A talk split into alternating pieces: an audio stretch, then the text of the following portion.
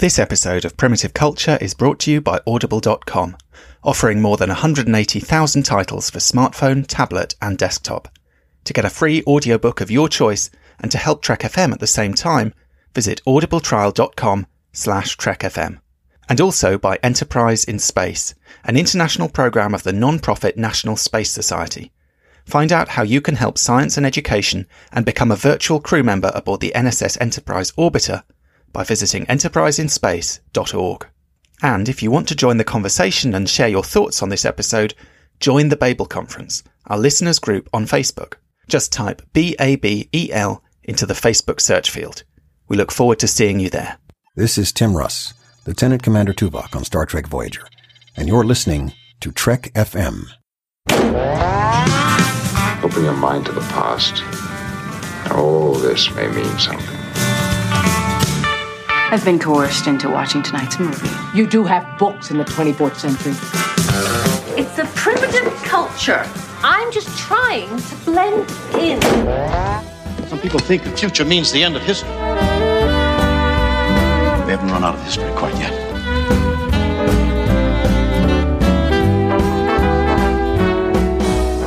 Hello and welcome to Primitive Culture, a Trek FM podcast all about our history, our culture, and how Star Trek relates to it. I'm Duncan Barrett, and today I'm joined by Mr. Tony Black. How are you, sir? Mr. Tony Black. I am very well, thank you very much. yeah, doing doing good, Duncan. How are you doing? I, I trust I got that right.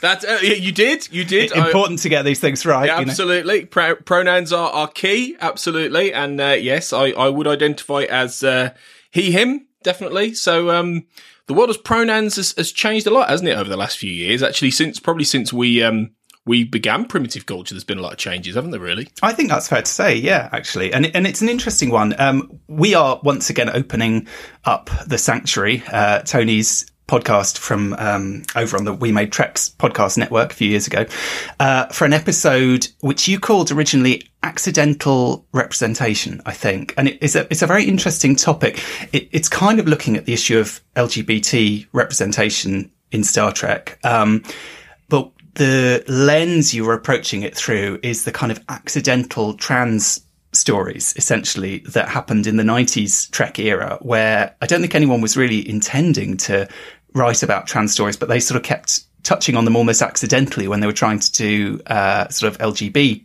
stories. Um, and I thought that was a really interesting topic. And it's also another one of these ones where Trek has moved on even in the time since you recorded that um, back in the first uh, lockdown. So I thought it'd be an interesting one for us to have a little chat about and then um, let the listeners hear the conversation that you recorded before.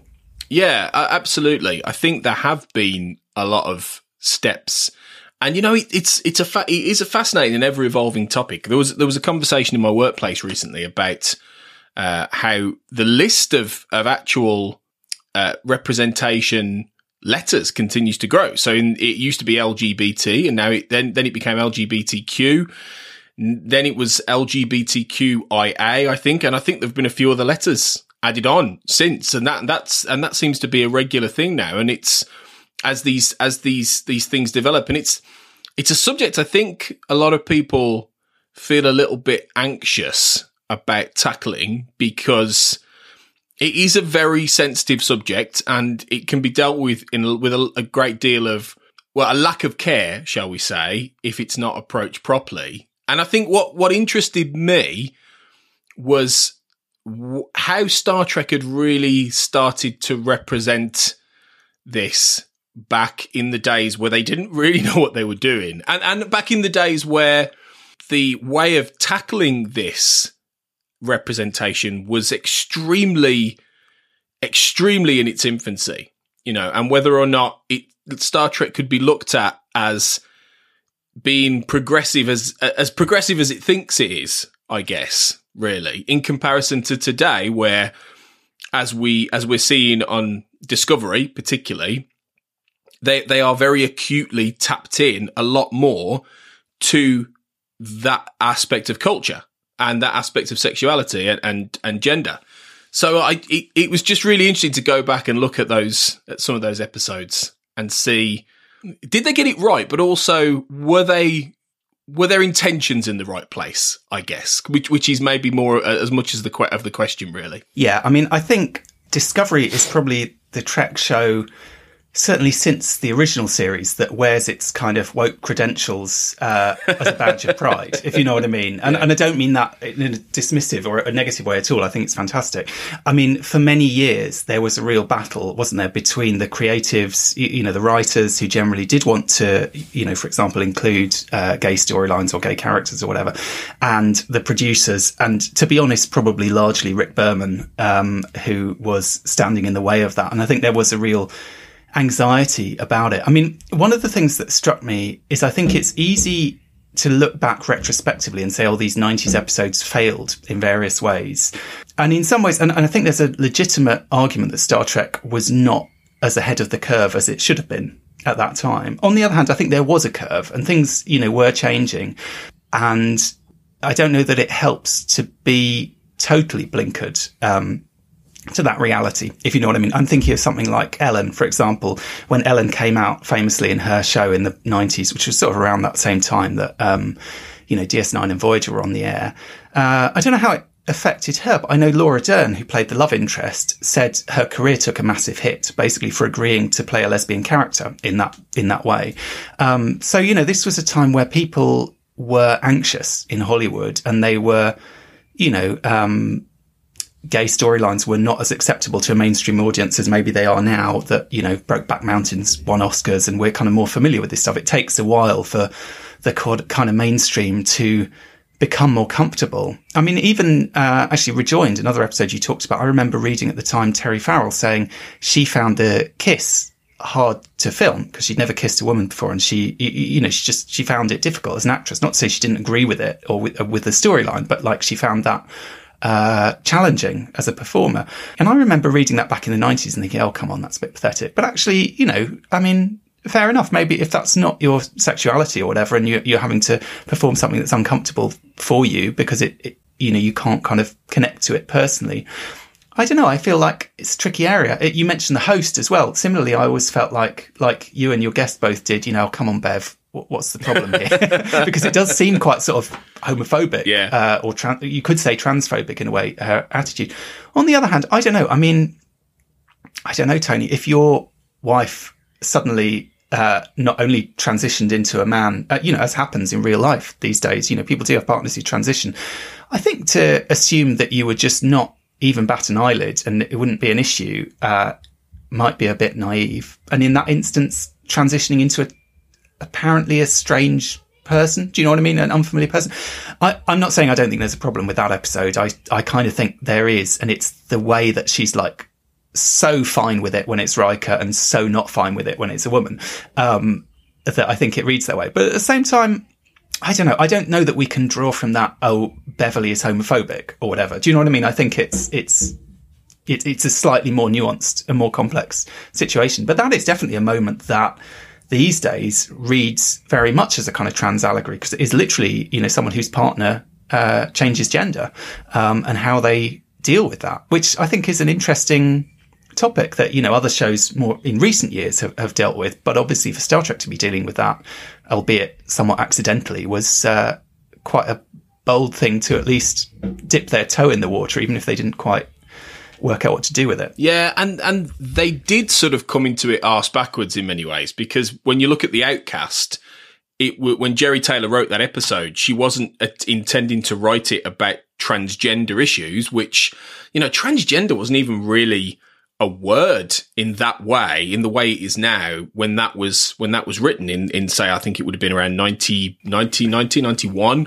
you know? I don't think it was outside academic circles right. a word that anyone would be familiar. I mean, people talked about transvestites. Yeah. They maybe talked about transsexuals, uh, very much in the mold of, you know, it, uh, almost of drag. Do you know what I mean? Like that was the kind of language of it. I don't, I don't remember hearing the word transgender, you know, growing up. I don't, th- I think that would have been quite specialized, uh, sort of discussion that was going on in quite rarefied circles, if you know what I mean. That you're right. In recent years, even in the last five years or whatever, has become much more mainstream as younger people have kind of absorbed these ideas, maybe through universities and so on, and then spread them into the world. I think. Yeah, no, totally. You know, it was it was absolutely drag. It, that that the uh, idea of the understanding of a transsexual or a, or a transvestite came from you know, uh, ridiculous, almost ridiculous caricatures on television. People like, you know, Barry Humphries as Dame Edna Everage or, you know, Lily Savage. or like Quark in, uh, in, um, Profit and Oh, Lace. yeah, if you know, wanna look at- at a Star Trek TS example. Which is, I'm not going to defend that. No, no, no, exactly. it was made in the 90s. That was a, ter- you know, that was a really terrible episode even at the time.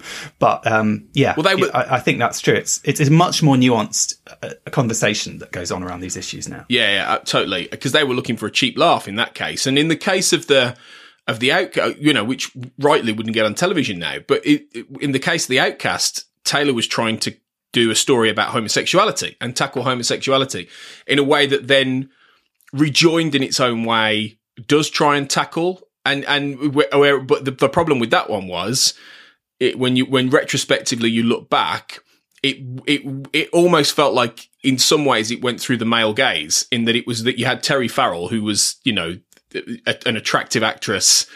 And it, uh, for a lot of the male fans watching it was more about the thrill of seeing two girls kiss each other than it was really getting into the, the the nuance of what that episode was. Whereas the outcast was was different in the sense and maybe a little bit more ahead of its time in the sense that well on, in some ways in the sense that it was it was essentially about Riker falling in love with a transgender alien being. However, as Jonathan Frakes said at the time, it was undercut by the fact they cast a woman in the in the role. And now, if they remade the Outcast, say on Discovery, you would not have a woman cast in that role. It would be, you know, a a, a trans actor like Blu del Barrio. You know, it would be that kind of that kind of person, and that and that's where.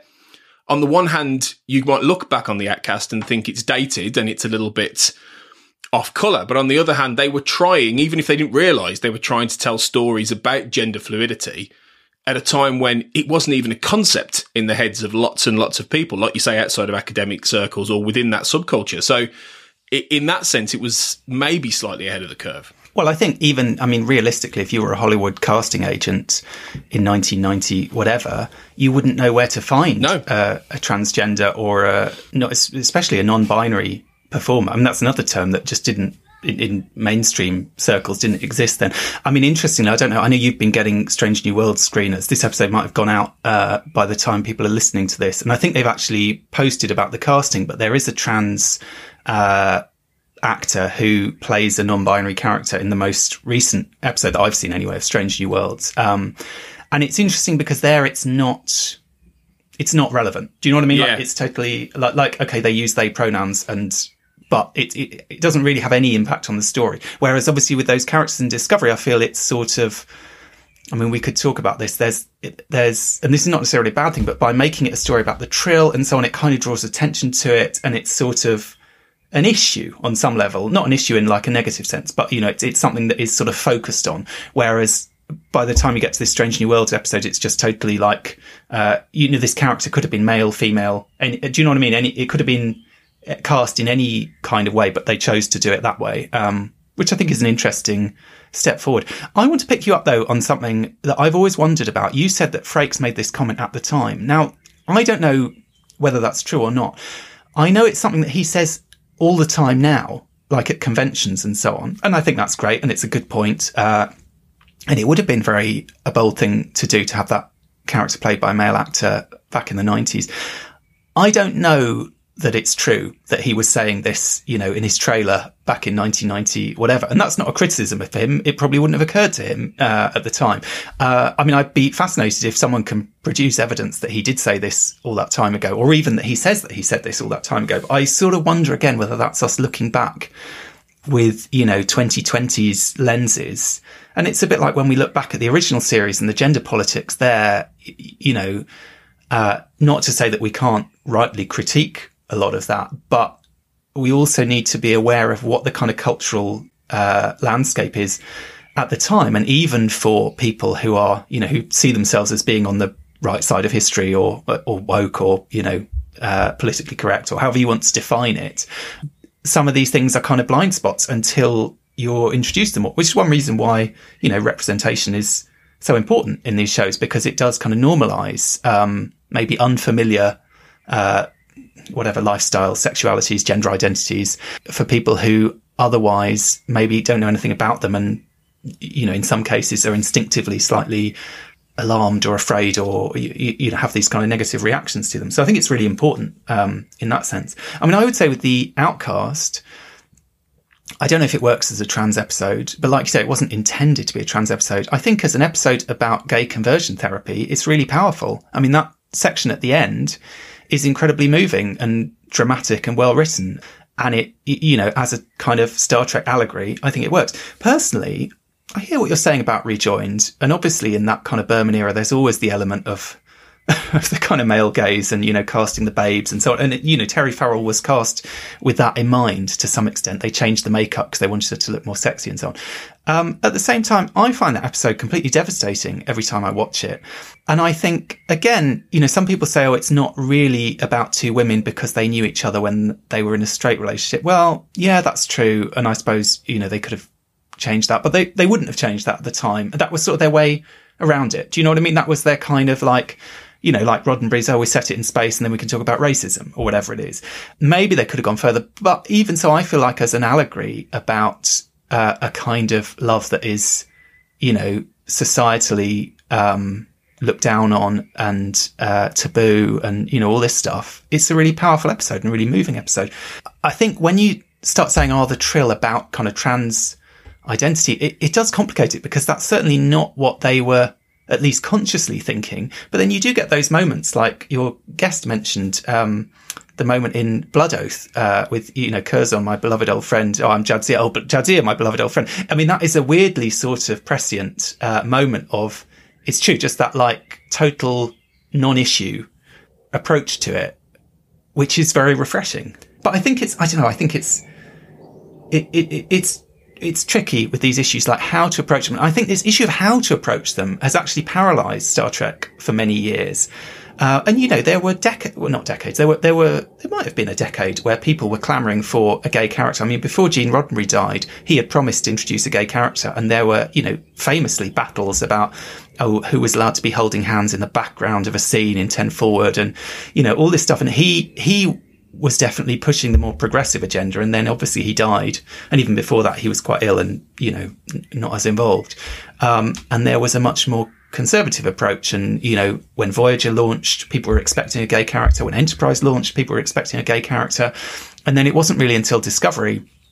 I know we had Sulu in the Kelvin movies in that like three second moment or whatever. But it wasn't until Discovery that they kind of actually dealt with it. And again, they dealt with it in quite a kind of matter of fact way, which I think was a, a great way of, of doing it. You know, they were brushing their teeth. They weren't, uh, you know, having a big sort of passionate romance necessarily or, or, or, like making a big statement. They were, a, couple, you know, an established couple and they acted like any couple does together. So I think it's, yeah, it's, it's an interesting question. I, I think I'm less harsh on some of those 90s Trek episodes because I think they, they kind of tried to do something and maybe they should have done more. And certainly I think by the time of Voyager and Enterprise, they were kind of behind the curve and they should have been doing more. But, you know, next gen DS9, I don't know, I kind of give them a little bit more of a pass for at least being sort of interested in touching on some of these issues. Um, and, and producing often quite emotionally powerful stories that sort of allegorically touch on these things. And I do think that a lot of it comes down to is, you know, w- what are the boundaries of allegory or, or metaphor? I mean, like I say in Discovery, if all Trill are trans, why is it, you, you know, why is it that the, that the non-binary and the trans, you know, the two trans characters introduced are both involved with symbionts. You know, one is a trill and one is a human who's effectively a trill because she's got a, because, sorry, because they've got a, look, I just did it myself because they've got a symbiont. Does that sort of muddy the waters a little bit because it's like, is this an allegory or is this just reality or is this, do you know what I mean? When is an allegory not an allegory? It kind of raises this, this, uh, question. And I, am not saying that I think they do it badly. I think it's quite beautiful the way they do it. And that episode where, uh, Adira meets her past host, really beautifully done. Um, and that relationship between the two of them is really beautifully done too. But, but I think it does sort of, um, I don't know. I, I, I can't decide whether whether deciding to do it through a trill story was a brilliant masterstroke or actually sort of confused matters a little bit. And in some ways, like, as I said, this character in Strange New Worlds, who it's just, yes, okay, they happen to be uh, a non-binary character and they happen to be played by, um, a trans woman is in some ways, it's a different, it's a different way of going, isn't it? It's a different form of representation, um, without kind of the sci-fi, you know, trappings. No, no, absolutely. And, and, you know, one, one of the, one of the reasons that, I uh, I really wanted to bring on a transgender Star Trek fan in Orion Armstrong, who's the guest in this, was because, you know, I, I searched on, I canvassed on social media for someone within the uh, LGBTQ community for someone who, you know, loves Star Trek who would come on and talk about this. Because it, it seemed important to have, you know, if we're talking about accidental representation, I, I yeah, historically with Star Trek, I wanted someone who could represent that lived experience now and be able to discuss it through Star Trek through that lens. And uh, I, th- I, think I think it makes the episode all the more interesting and and crucially valid in a way because although for the most part I'm not I'm really not the kind of person who thinks if you're not a particular either demographic or or you know expert in something that you shouldn't talk about it. I don't believe that really in life, and I think that's quite reductive. However, for something like this, I think if, if you are in that that community, it's very. I think it's very. If you're not in that community, I think it's very hard to really truly understand the experience, even if you work with people in that community, as I have and still do actually in in in some ways at some, at some points. It's so important, I think, to have that voice on this kind of discussion. And I was really glad that we got someone who was as good as Orion to do that. Absolutely. And I mean, that also is something that's changed in the, you know, decades that we're talking about. I mean, Terry Farrell playing a, a lesbian relationship, if you want to define it that way, uh, you know, at least ostensibly. Um, th- by the time of Discovery, of course, you know, you've got the, the gay characters are being played by gay actors. I don't think they would have cast straight actors to play those roles these days. You know, that is the difference of, again, a, a sort of, um, our consciousness has moved on a bit in terms of the, those kind of issues. And yeah, you're right. And, you know, we've just been wanging on about this for 20 minutes and why should anyone listen to what we think or, or, you know, whether, whatever I, whether I think it works better to make the trans characters trills or not trills. I don't know. Yeah, you're right. I mean, uh, it's absolutely important to center those voices, um, those people who have, you know, more experience of these things. So with that in mind, uh, we will, um, shut up. and we will open the sanctuary uh, to you and your guest and the great conversation that you recorded. Joining me this week for this episode is Orion Armstrong, a Star Trek fan from the East Coast and a member of the LGBTQ community, to discuss how Star Trek has tackled the political issues of gender through primarily the Next Generation Season 5 episode, The Outcast. So, Orion, it's really nice to talk to you. We've been chatting a little bit beforehand, so it's great to finally get on mic with you. Absolutely, my pleasure. So, before we start talking about Star Trek, uh, I hear on the grapevine that you're a little bit of a an artist, Orion. So why don't you tell us a little bit about you and what you do there? So I'm a fiber artist. I work with various types of fiber to create, well, art. I knit, crochet, I spin my own yarn, I weave, embroider, cross stitch, pretty much anything you can think of. Um, to keep it on brand, I actually make uh, Star Trek fingerless gloves. Excellent. So the different, you know, uniforms, you can even get it like pipped and have the communicator stitched on. So, you know, it's it's it's a fun little hobby that's yeah. become big. I want some of that. we'll have to we'll have to link to that in the show notes definitely because I want to I want to get my hands on some of that stuff. Fantastic. Okay. Well, that sounds great. That sounds really cool, and we'll uh, we'll put a little link to to what you do uh, in our show notes and things like that. But let's talk about what we're here to talk about then. So for Pride Month in June, uh, Jessie Earl's Nerd Out show for Pride.com put together an episode called Star Trek's Accidental Transgender Episode, um, in which the discussion was about the Next Generations, as I say, season 5 episode, The Outcast, in which Will Riker falls in love with Soren, a member of the androgynous J'naii species, who the Enterprise arrives to help in the potentially dangerous scientific discovery of null space, in quote marks. Jeri Taylor's script subsequently explores pronouns, gender distinctions, trans issues, and the thorny topic of conversion therapy, quite some years before these conversations would enter the mainstream. Earl's episode gets into the positives and negatives of an episode which was never intended by Taylor to cover transgender issues and depict rather homosexuality in Star Trek, probably for the first time ever at that point. Jonathan Frakes commented at the time that by having Soren played by a woman, in this case actress Melinda Culea, it undercut the homosexual relationship that was intended by the script. With hindsight, however, the outcast appears to be a little bit ahead of the curve in the conversations around being part of the LGBTQ community that are still being debated today.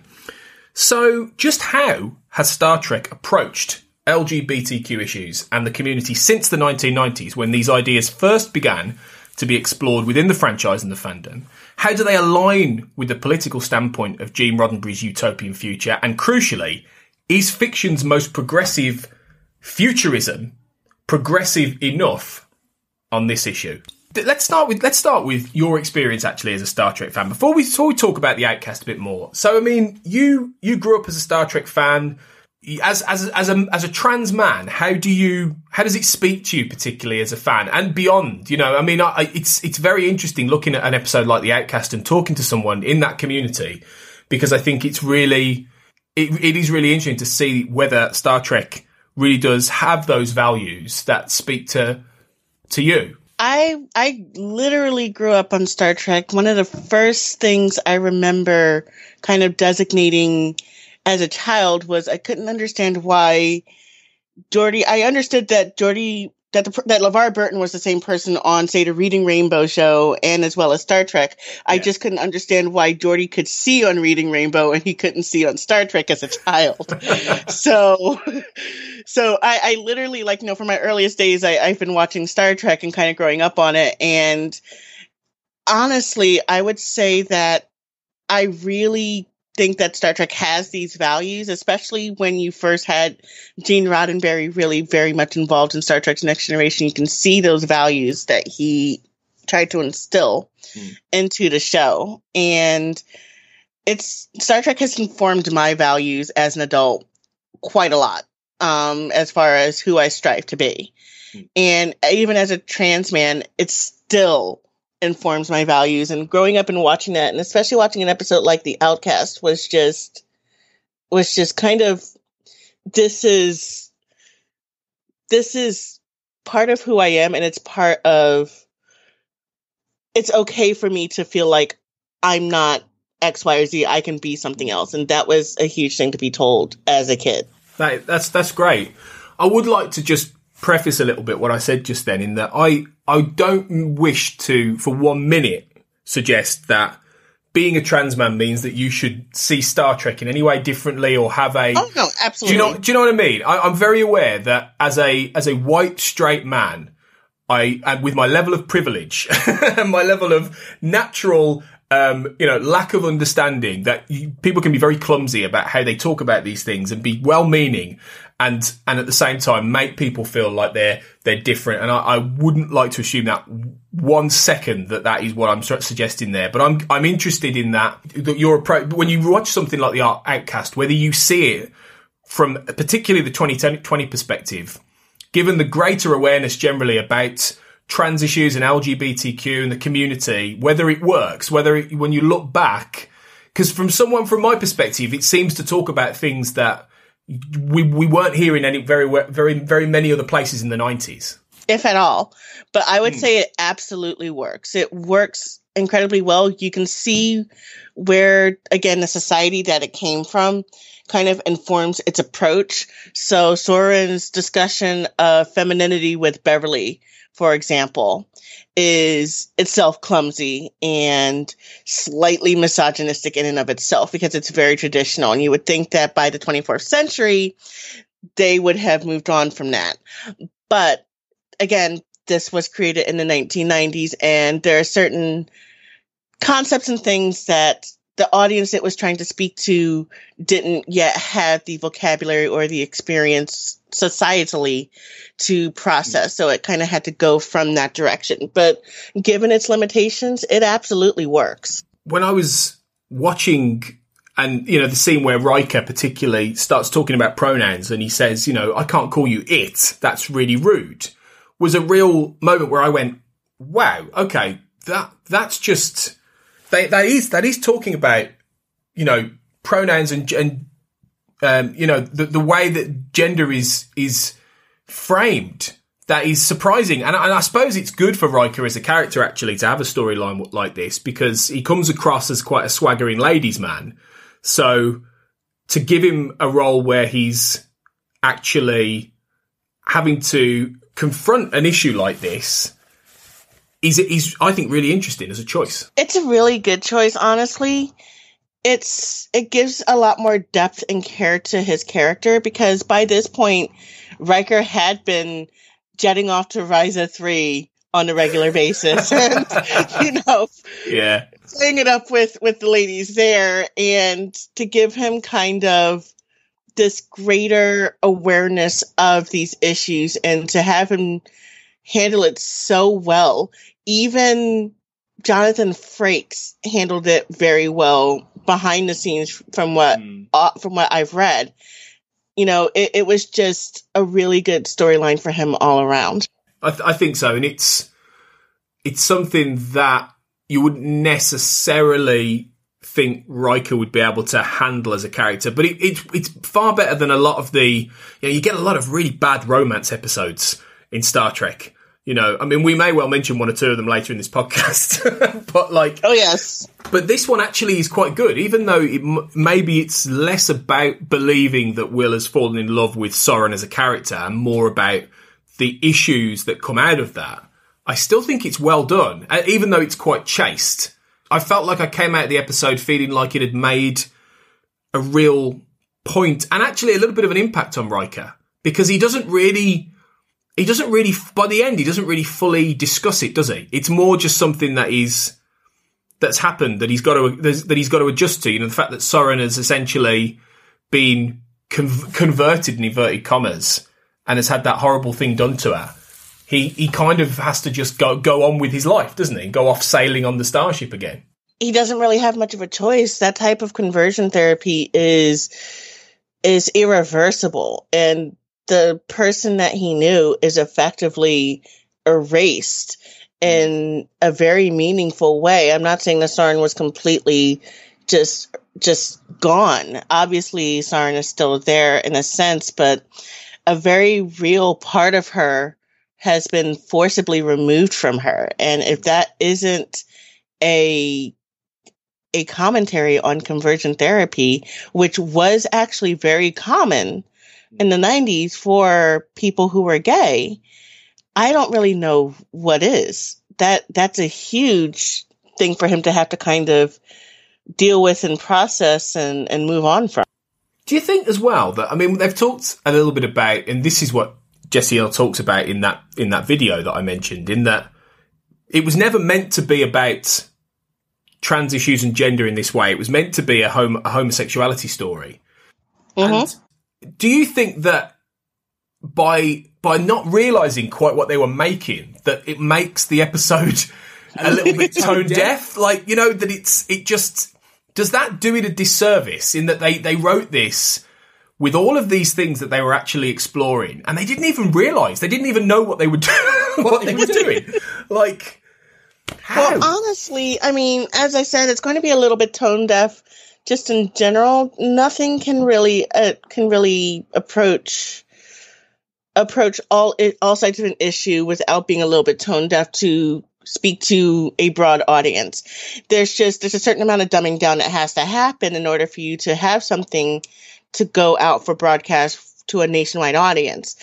But I don't I can see where they were coming from as far as trying to make it about homosexuality.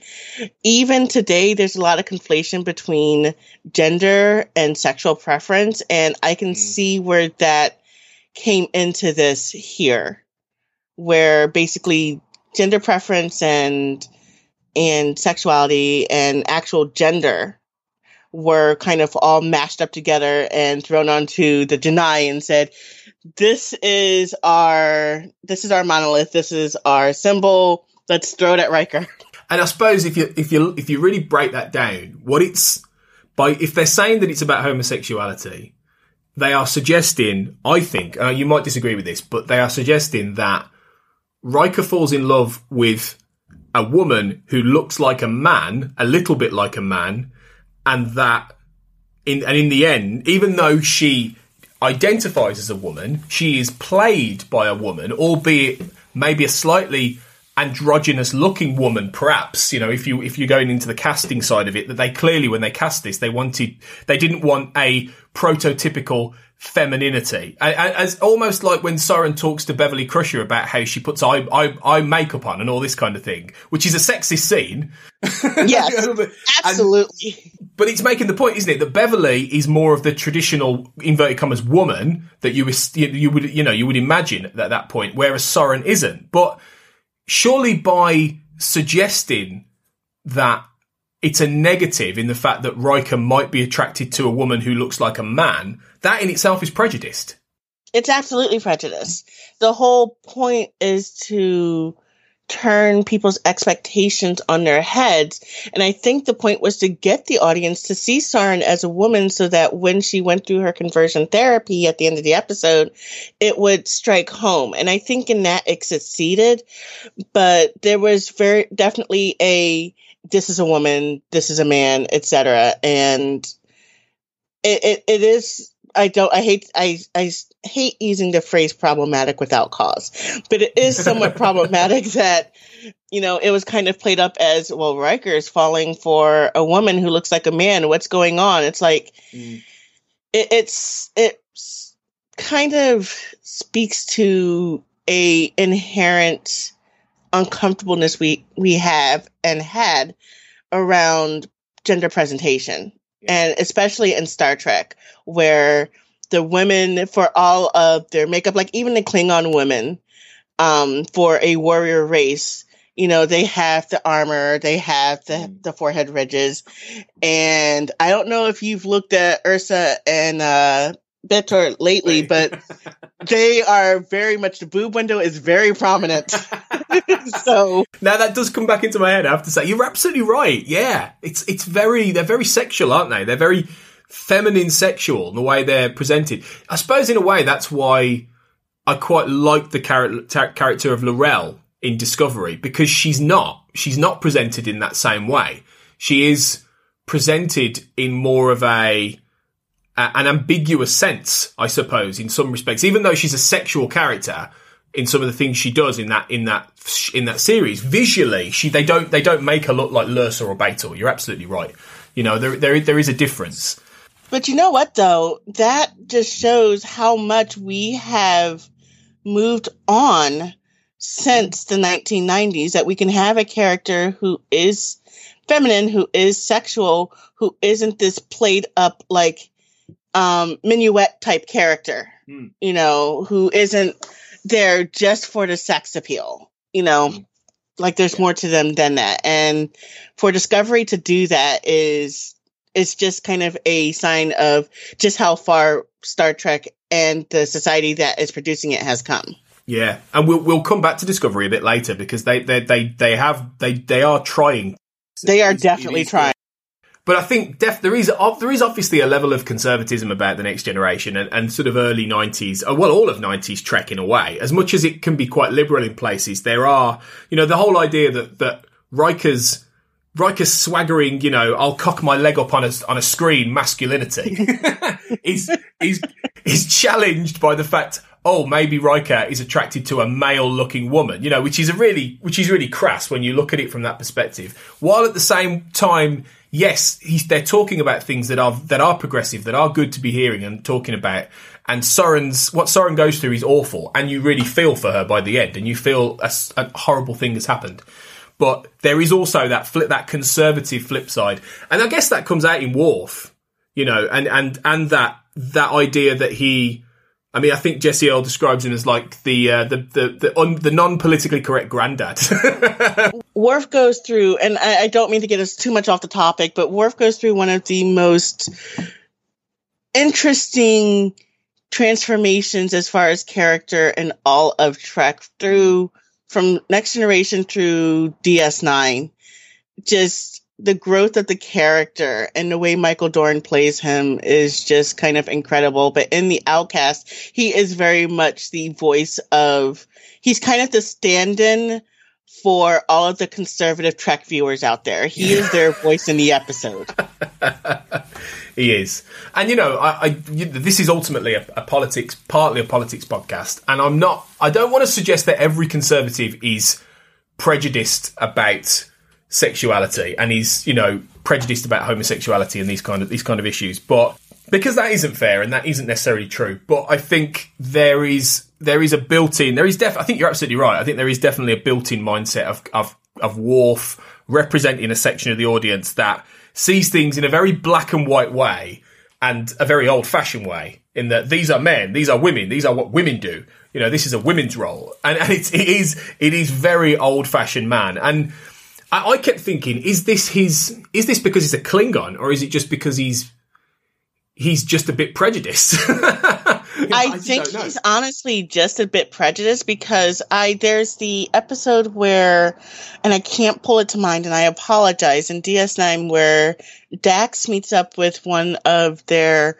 old Klingon friends from when they were Curzon and the friend walks up to Dax and goes and hugs her and goes, Dax or Curzon, my old friend.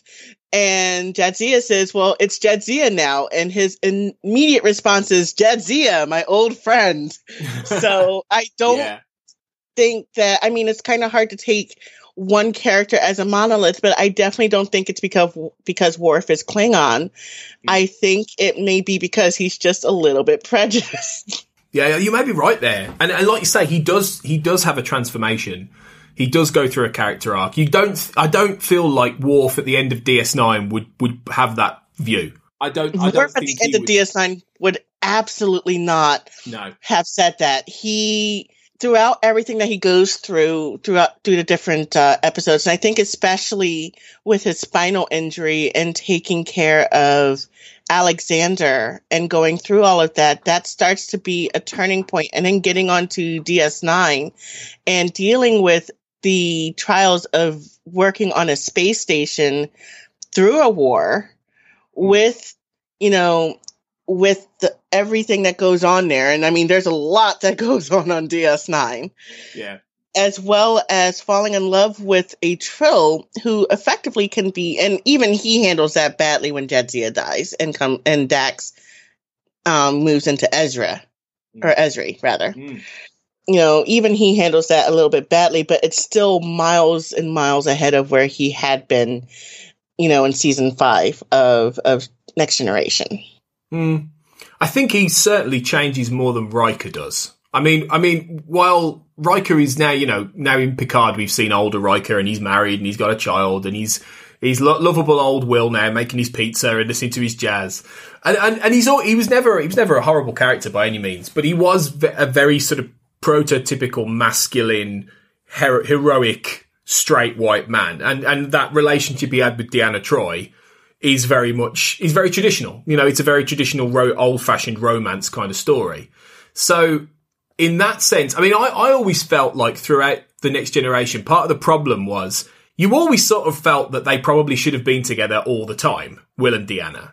So whenever, whenever the, either of them had a romance with somebody else, you know, there's even a scene in The Outcast where, where Will goes to Deanna and he sort of says, I don't know but if by telling you this, it's going to change us and our friendship.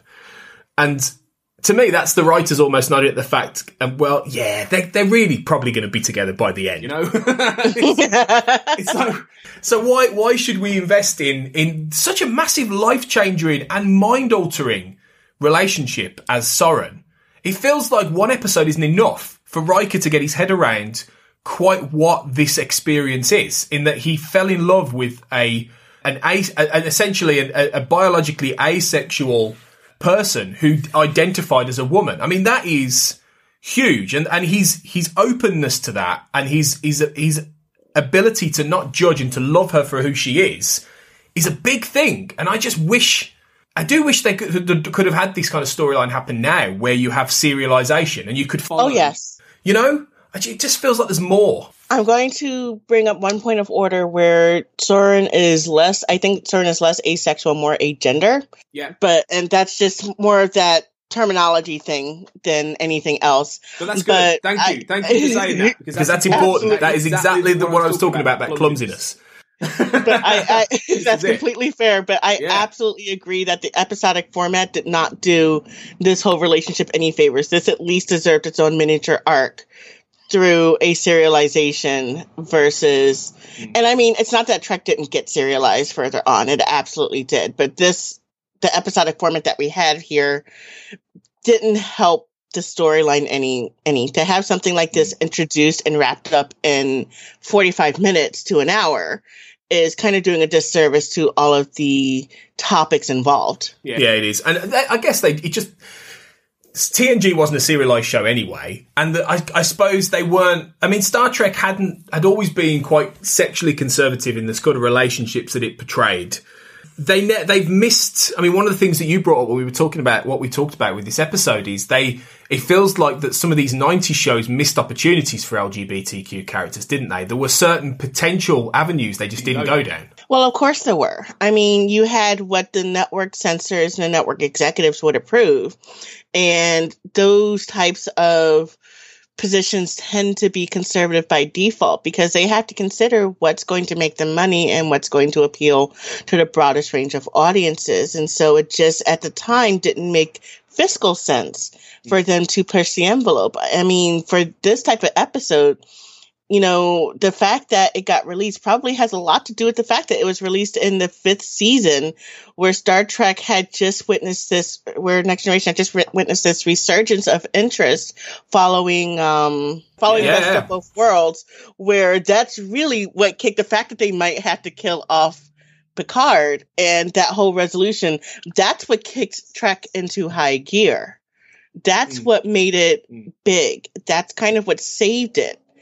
And I think that gave them a lot more leeway to approach topics like this. But even then, there was only so far that they were ever going to be able to go. Yeah. they like you say they had they did have networks, they did have executives, they did have a broad audience. Although I've I have always wondered at the irony of mega conservative people who don't who aren't very progressive watching Star Trek. I'm like, why are you what are you really for?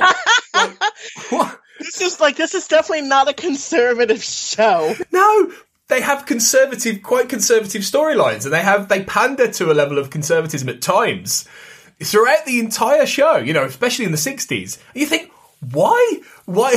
like this is this is a, a a the whole point of Star Trek is to is to not be defined by by these things. Yet, you know, they and they did they did a lot about race. You know, there were a lot of episodes in which they tackled how you know race wasn't a thing. They did a lot about the fact that money isn't isn't a problem. You know, and economic issues and things like this. But homosexuality and gender and the LGBTQ community is just something they didn't really tackle. And I, you know, I I think about you know you mentioned like Geordi, and I think you mentioned as well Bashir. In that Yes. quite easily you could have had a character like Bashir, and I I kept thinking about um, Odo as well. In that I wondered if if you could have had an opportunity where you had a character because because he is he. I mean, later he has a relationship obviously with Kira, but Right. Odo technically doesn't really have a gender because he's part of a, you know, he chooses to be a man. He chooses based on, heavily based on the, the Bajoran scientist who raises him as a child to sort of model himself in the image of Mora Pol, the, the, the, the doctor. So he, he, he could, he could have been any sex. He could have been, and, and, and I just find that really interesting in that, you know, could Odo have? I mean, Odo literally was fluid. Could he have been fluid? You know, sex, sexually, or you know, in gender, sexually. That I mean, what do you think? I think Odo definitely can can qualify. You could see you could make an argument for him being gender fluid. Absolutely. I actually would make an argument for him being transgender because he is choosing to present himself as male when he can present himself as you said as either. Um, so I mean, you can argue for gender fluidity, you can argue for transgenderism, um, and I think that would probably carry over into his romantic preferences, but he's always had a thing for Kira. Yeah. So it may just be that his sexuality is Kira Nerys. yeah, yeah, very, absolutely, yeah, just very Kira specific. Uh, yeah, which is which is great in itself. And, and I don't think I don't think that they made necessarily the wrong choice with Odo, but I think they could have made a braver choice. I mean, I, I keep thinking, I kept thinking when I was thinking about this, I thought, you know, they the the shapeshifter the the bad shapeshifter is very explicitly called the female shapeshifter, and it, and she's cast as Salome Jens, who's a woman in that role. Yet physically, there is no, there was no necessary reason to make her female. She could have just been the shapeshifter. So I think it was interesting the way they they assigned a gender to that character as well. And they didn't necessarily have to. And maybe now, if they made that sort of storyline now, they wouldn't have done. They wouldn't necessarily have assigned a gender. I suspect that they probably have probably wouldn't have, just given the way that Odo's species, you know, the uh that the way that they are and how they generally exist outside of interacting with solids, quote unquote. You know, I don't see any reason for them to for any of them to have been assigned a gender at that point. You know, but it's all based on what they chose and in that real sense you know, it's a matter of respecting their chosen pronouns. And I guess this can go back to that whole pronoun discussion where Odo's pronouns are he, him, because that's what he chooses them to be. You know, the shapeshifter's pronouns are she, her, because that's what she chooses them to be. Yeah. Yeah. Yeah. Yeah. yeah definitely. And, and, uh, yeah, I, ju- I just look back on this stuff now and I think, yeah, they, they, could they could have done this differently had they had a different mindset involved. And I suppose DS9, the one DS uh, DS9 episode that does tackle homosexuality to some extent is rejoined in season four. But I think everyone agreed even back then that this was a pretty ham-fisted bad attempt to try and portray what on the face of it at the time would have been called would have been called a lesbian relationship you know, Yes. a, a kiss between two women, which I think is the first time that that had, had been seen in a, a, I suppose, an expressly sexual way on Star Trek. However, obviously, that episode comes with the caveat that you're talking about two symbionts that are actually attracted to each other in a sense more than maybe Jadzia and the character of Lenara are. And and that that is that maybe I, I think it, I thought I whenever I watched that and I watched it recently again for this and I hadn't seen it for a long time I think it's a cheat all right? I think that episode cheats. And, it, and it's trying to get you to I I just think it was there they were trying to court some controversy in the mid 90s I just I don't think there's much substance to it. Well, bear in mind that this is now getting into, you know, 1995, and there's a little bit more uh, awareness of this type of thing. You know, um, I have to check and see when Ellen came out, but I believe it was around this time, and this was kind of a big deal, you know, for you know people to come out and for people to be lesbian. And so this was kind of a time to. I don't want to say Cash and she came out in 97, so it wasn't quite there yet. But I don't want to say that that this was a time for them to cash in on this, but it was definitely more in the minds of things. Like we were progressing, we were beginning to see like, you know, their homosexual um gay re- relationship between men and women.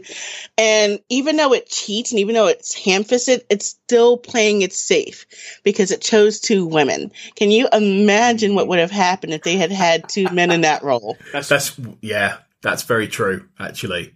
And that, this is why you know I feel like it, it goes a little, it comes a little bit through the the Rick Berman prism. Like Rick, Rick, I don't know how much you know about Rick Berman, but he's not exactly the most progressive man in the world. I kind of feel he'd have gone, "Oh, Terry Farrell kissing Susanna Thompson. Oh yes, you know, a little bit. Do you know, Do you what, know I what I mean? And I The think male fan- male fantasy. That that is absolutely a really good point. I I feel like this is the way it's sort of put together is that it's all it's all building up to that kiss, and I feel like it's I feel like it's quite through the male gaze this episode, and I I I understand what they're trying to do, and that they're trying to portray a. A, a, a, relationship between two women, but it's not a relationship between two women. It's a relationship between a, a, a- Trill. To Trill, one of whom was a man and was a woman, and it was it was a it was a traditional ro- sexual relationship in that term before, and it just so happens they're both in female bodies now. So I, I feel like that's not it's not about Jadzia finding herself attracted to a woman. It's about Dax being attracted to um to the other Trill. And honestly, that is you're right. It's just that using that to kind of have the the exploration of a lesbian relationship. Again, not terribly well, but using that to have an a exploration of a lesbian relationship was progressive for its time. Yeah. Yeah. But also not. I, I, I, it's, I mean, I suppose in some ways it, it's good that it's there in that it's getting on screen a relationship that you're supposed to care about. You know, you're not supposed to find them repulsive. You're not supposed to hate them. You know, you're supposed to care that they're two people who are in love and they were separated. And the taboo on Trill is that two symbionts who used to be in a relationship aren't allowed to be in a relationship anymore. So they are, they're booking a very specific, culturally specific taboo. But there is that whole conversation I think that Kira and Bashir have as outsiders, in which Kira doesn't understand why two people who love each other, doesn't matter what, you know, what they're like now, can't be together. And you know, and that is the big metaphor, isn't it? it you know, the big metaphor for two women being in love. Why can't they be together? You know, and that's kind of what this episode, I suppose, in its clumsy way, is trying to say. But I don't know. I just, I just feel like had had it been, I mean, it's better than Meridian the season before. I don't know if you remember Meridian, where Dax falls in love with that real creep on like a on like a planet that appears every five minutes, every every sixty years, and then disappears after five minutes. I just don't think it's very good. It's it's not the best episode ever produced. I will I will definitely admit that.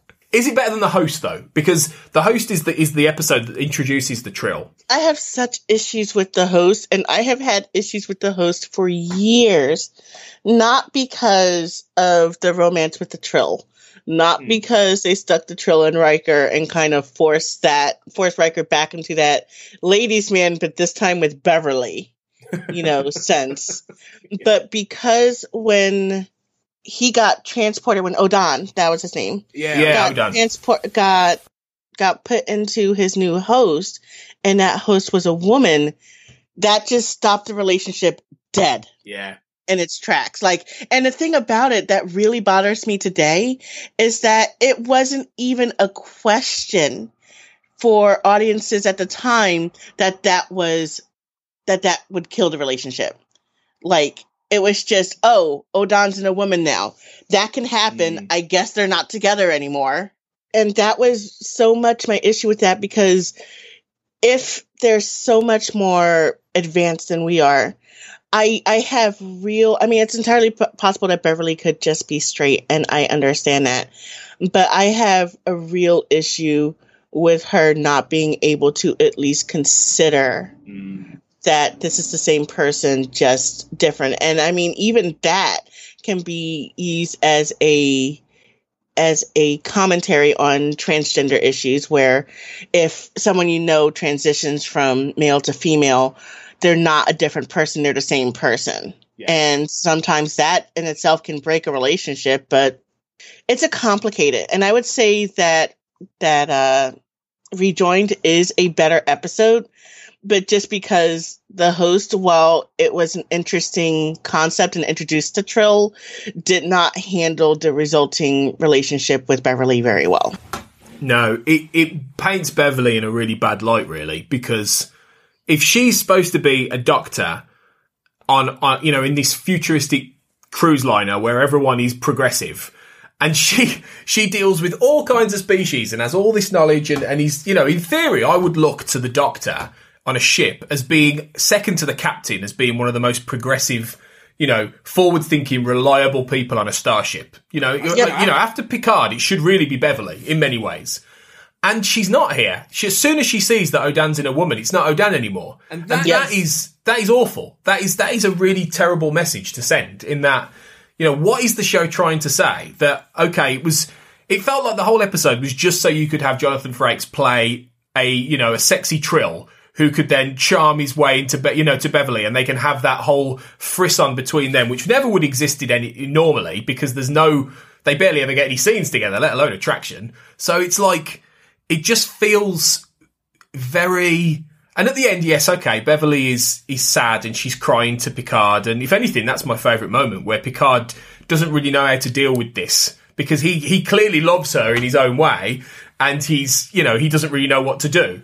But I I just feel like it, yeah, it's a really negative. At least Rejoined is trying to explore the idea of how the symbionts will transition from male to female in terms of their the, the, the hosts they are in. At least it's trying to explore that idea. Whereas the host, oh yeah, it just shuts down the idea that anything that isn't a quote unquote normal male female sexual you know romantic relationship is you know in, and in and in Star Trek's world in the 24th century Beverly shouldn't even bat an eyelid like like She really shouldn't.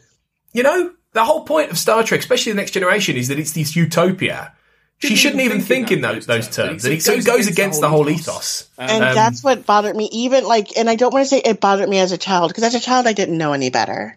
Yeah. But as I grew older and when I rewatched it, I think in my twenties, I was, I, I thought to myself, why did that end the relationship? There's absolutely no reason for Beverly to just turn away the way she does. And I mean, the way, and I mean, it's definitely the way she turns away from Odan in their new host that kind of gives her doesn't speak well to her character mm. because she turns away and just kind of almost horror that Odan is now in a female host and you can just see it on her face that like this is Yeah. over. and you're like oh come on Bev Like, Yeah. like- you were supposed to passionately fall in love with this man, although admittedly, like it happened in days. And I'm always a bit dubious about Star Trek relationships where, you know, suddenly within days, she is like, she's forgotten all about everything. And I was like, does it really work that way? You know, is that just a bit of a Star Trek fantasy? At least this person was alive and not a ghost. So That's true. That's true. Beverly step in the has right not had the best luck with uh with She lovers. hasn't. She hasn't. Husband died. Yeah, fell in love with a ghost. That's true. I forgot about that episode. um, maybe for the better.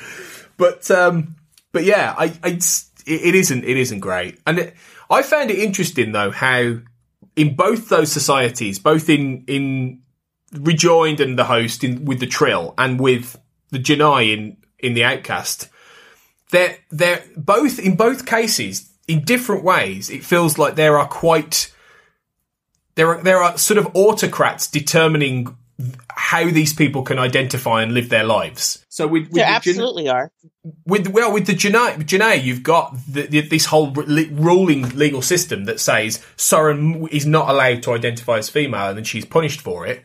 And then with the with the Trill, as I say, that taboo is all about how you know you're not allowed to resume a relationship even if you happen to be you know in this case two women. And it's not as severe as the J'naii in what it's saying, but it, it is still there. I found that interesting, and also they're both scientists. They're both very similar characters, Soren and Lenara. They're both scientists. They're both working on on similar kind of breakthroughs involving space. And I think in Lenara's case, it's something to do with the wormhole, and with J'naii, it's all about this null space. In a way, there's a si- weird. I don't know why that is. There's a weird similarity between them. And I think it might be because it's really easy, especially in Star Trek. If you want to have someone come in temporarily, make them a scientist studying something niche, because that is always going to eventually take them away to where they have to go to study this thing at the next spot.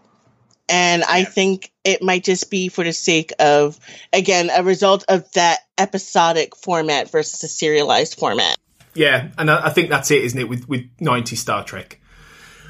I suppose to finish then, Orion, are we heading in the right direction? Because we've now in the new series, in the new era of Star Trek, we've got the first uh, homosexual relationship between Stamets and Culber, which seemed to be falling into the bury your gays trope Yeah. which was the horrible term, but it, you know, and and, it, and it's it's subverted that. It's, it's it's sort of swerved away in the fact that Culber ended up coming back to life. And it, I, I must say, I've kind of learned a lesson on this because when Culber died in Discovery, and he was killed by Ash Tyler. Spoilers, by the way. Sorry, guys. Um, I was shocked, and I thought that was a great moment. I thought it was a really, really good moment for Discovery. It was a shock moment, and I, I loved it for that context. And I remember when I heard that Culber was coming back and they were rewriting him back in, I put something on Twitter to say, I've got nothing against Culber as a character, but I, it's just a shame it's undercutting that really like interesting shock death. And and on Twitter, Wilson Cruz took took offence a little bit at what I was saying. He was like, "Oh, thanks. You want me to stay dead?" Something like that. I said, look, Wilson, it's nothing. It's nothing about you. It's nothing against you. Uh, and and so actually, when I started to think about it, I thought actually it is better that you're showing that there might yet be a happy story and a happy ending for these two gay men in in in a Star Trek series. And I think actually, when I've reflected on it, I think that's better that they did that. It is because there's a whole trope of if you're in a gay relationship, it can never end happily. And Yeah. I understand that this kind of flowed from the AIDS epidemic in the 80s and 90s, where a lot of these gay relationships were tragically cut short due to, you know, the partners getting HIV. So there's a lot of that in the bury your gays trope. But to have a gay relationship flourish and be loving, and even though it was cut short, to have them come back and to have them continue to be happy, that's actually huge. It shows that there can be a happy ending for a gay couple, just like for a straight couple. You know, and I think what they did was honestly really good with that. Yeah, I, I I think that now. Actually, I've really rethought my my my uh, my thought process on that. Definitely, I think I think you're right. What do you what do you reckon about Seven of Nine then as well? Because at the end of Picard, we get a suggestion that she might be in a relationship with Raffi, which is something they might well pursue in season two. I think Seven's going to be a regular in season two. So, and, and obviously she had a relationship with Bjayzl, the the crime Right. syndicate lady. There's also her whole implied relationship with Chakotay as well. Right, exactly. So does I'm does that mean that I mean that in my mind that suggests that Seven is bi or that she always was and that maybe or it's something and I th- I thought that was he did he didn't necessarily need to be part of the character but I don't think it, it was a problem in any way. I think it was interesting the way they looked at Seven and they thought okay well maybe she could go down this road. Well, after Seven was introduced in Voyager as a sex symbol, and let me tell you, as a young assigned female at birth girl at the time, that was confusing. Um, but after they kind of brought Seven on as a sex symbol, it, it could only have served to broaden her character to make her bi instead of just stereotypically straight. Um, the only other thing I think, I think honestly, if they had created Seven today, she might have been aromantic or asexual just from her time in the Borg, and that's fine. But I think having her as bisexual and actually exploring those relationships as well is also a really good thing. I think it, it could it could end up being a really interesting story if they if they do go that direction with her and Raffi in season two. I suppose it, it is signs that Star Trek is moving with the times on this, that it's not paying lip service like it did in the 90s with episodes like The Outcast or Rejoined, and it's actively trying to show that in the future these kind of relationships are are there, and they you know they're not they're not in any way you know, uh, the, the great thing about Stamets and Culber is that I don't. For me, it's never. It's ne- There's never really been anything in it that suggested that them being gay is a is a any kind of point. They just are a couple, and I think I really like that about them as characters. I, I think that, well, I don't want to say that Star Trek Next Generation paid lip service. I think it tried in the best way it could at the time. But Star Trek has always been a lens into the ideal, into what could be. Mm. And it's always done that for the audience it's it's playing to. You know, in the 60s this dealt mostly with race. It dealt it was with it was by having Uhura and uh, and Sulu on the bridge. You know, it was showing that we could that a black woman could be equal. It was showing that a Japanese man could be, you know, could work together with Americans. This was, you know, definitely post World War II, where a lot of that sentiment was still there. And going into Next Generation, you know, you have Worf on the bridge now. So it shows that old enemies, you know, using Worf as an analog, I guess, for Russia. Um, and Chekov was good for that too, as well. I can't forget him. Um, Walter, I, I would be doing Walter Koenig a huge disservice by forgetting.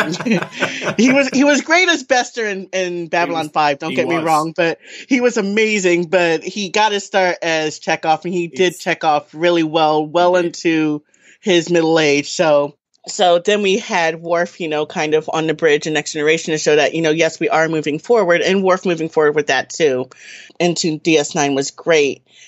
But Star Trek has always been about preaching the possible and preaching the ideal. And it has always been about challenging us to be a better a better version of ourselves as a society, mm. I think. And I think we're still I think Trek is still doing that with its represent with its interpersonal representations of gay relationships, with making seven of nine visibly part of the LGBT community. It, it is definitely still challenging us, not to mention, you know, Picard's kind of commentary on society, on his society, you know, in that in that series, regressing in terms of the way they they view um, synthetic life forms, I guess is the way you could put it. Mm. There is definitely Trek try, kind of pushing us to say, you know, hey guys, be better. Yeah. And in that sense, it's definitely still moving us forward. I think even now. And that's great. And that that is something that in these you know fairly tense political days that we still are you know look, yeah we're looking in the right direction with representation with gender and um, yeah, I would just say to anyone, it, go back and watch The Outcast because it's it's a bit of a surprise. so like it may well may well surprise you in in more ways than one. So yeah, if uh, if listening to this is uh, worth anything, it's definitely checking that out. So Orion, thanks for coming on and helping me um, you know discuss this a topic that uh, you know I've I've I've worked with the LGBTQ community in the past. I've worked with people who are trans and I, I, I, I really want people to know more about this. I'm still learning and, you know, really see it in Star Trek and see Star Trek reflected. So thank you so much for coming on and talking about this topic. It is absolutely my pleasure, Tony. It, it was, it was a joy for me. I love talking about Star Trek and about, you know, just how it relates to our society at large in our lives. So this was perfect.